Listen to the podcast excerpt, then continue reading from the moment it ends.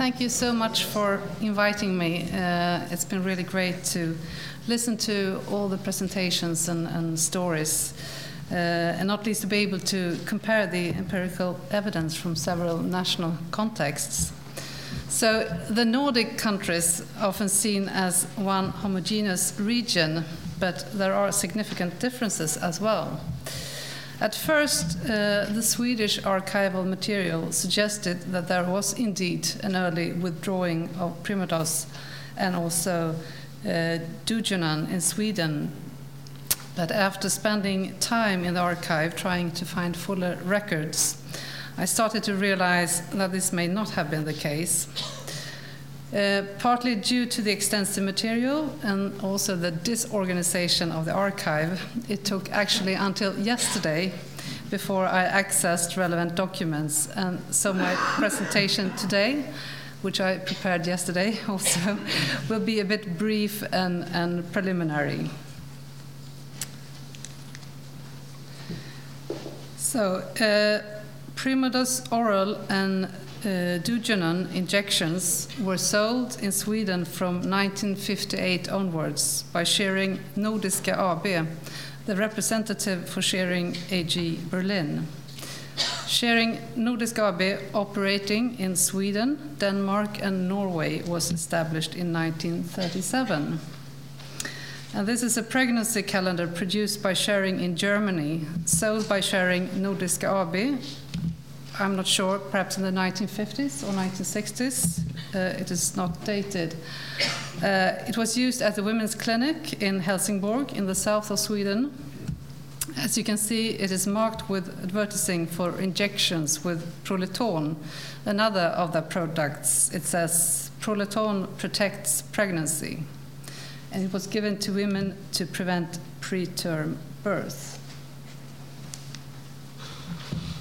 So, and this is, is a preliminary uh, timeline uh, based on, on the material that I have uh, been able to go through uh, so far. Uh, and so the applications for authorization of Primodos and uh, Duogynon were submitted in 1953, and the medical board in Sweden authorized them in 1958 and it was at this time that they became available at the markets.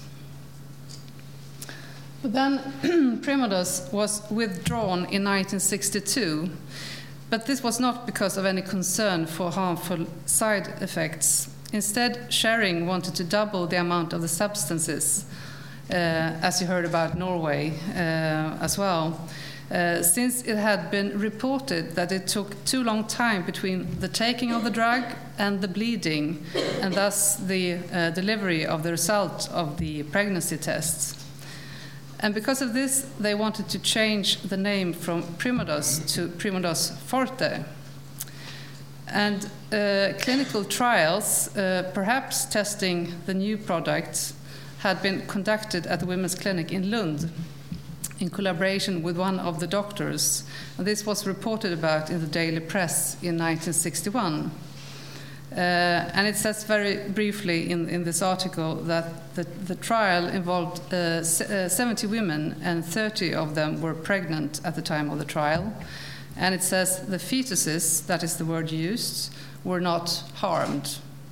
Uh, now, there, there, may be some documents uh, from this um, trial, uh, but I haven't uh, accessed these documents so far. And in 1964, Primodos Forte, as well as uh, uh, Duogynon Forte, which was injected, were authorized by the medical board.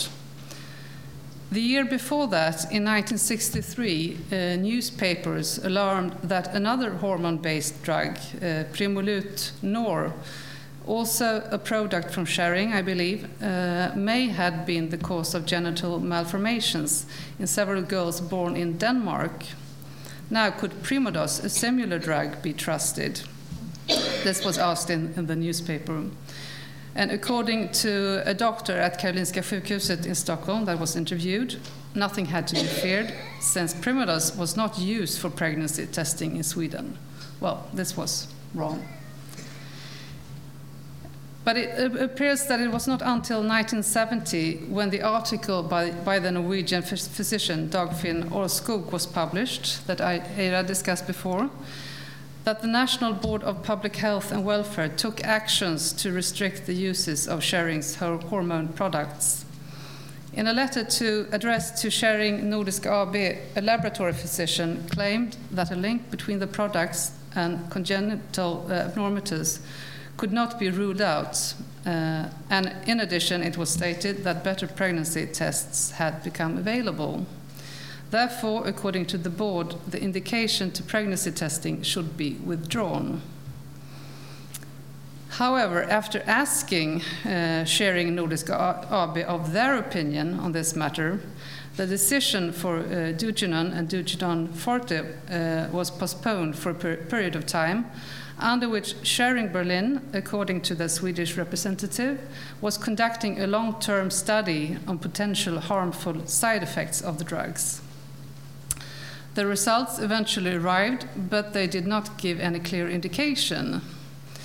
Meanwhile, Schering failed to make the amendment in FASS, the Swedish national formula of drugs, uh, apparently this was their responsibility, which meant that the pregnancy testing indication for Primodos Forte was printed in the 1971 edition and therefore can be expected to have been prescribed, bought, and used for this purpose. Several letters were sent to Schering Nordisk AB demanding actions. The board's concern was also re related to a new alarm in the newspapers in 1971. A research group at Karolinska Institutet in Stockholm claimed to have established a link between the use of Primodos for pregnancy testing and birth defects, cases of hypospadia. So, eventually, in 1973, uh, the pregnancy testing indication for Duogynon, uh, Forte was with, withdrawn and in 1974 and 75, Duogynon and Primodos Forte were withdrawn from the market, but Duogynon Forte only in 1978. Names are a bit convincing, uh, confusing. Um, uh, but anyway, uh, Forte remained on the market and had done so uh, with the indication secondary amenorrhea. Uh, for some time, and Schering did not give up this license willingly, uh, if you read these letters. But then the board had hired a specialist, according to current research, did not support the treatment of amenorrhea with injection of Duogynon forte. So it was not medical justified. But that was in 1978. So, to conclude, uh, Primodos and Duogynon were both licensed as hormonal pregnancy tests as well as treatment of secondary amenorrhea from 1958 in Sweden. However, in 1970, the indication for pregnancy testing was withdrawn or discussed to be withdrawn by the National Board of Public Health and Welfare. But since they were accommodating to Schering, the process took several years. Thus, Sweden did not ban Primodos and Duogynon as early as Norway and Finland. Thank you.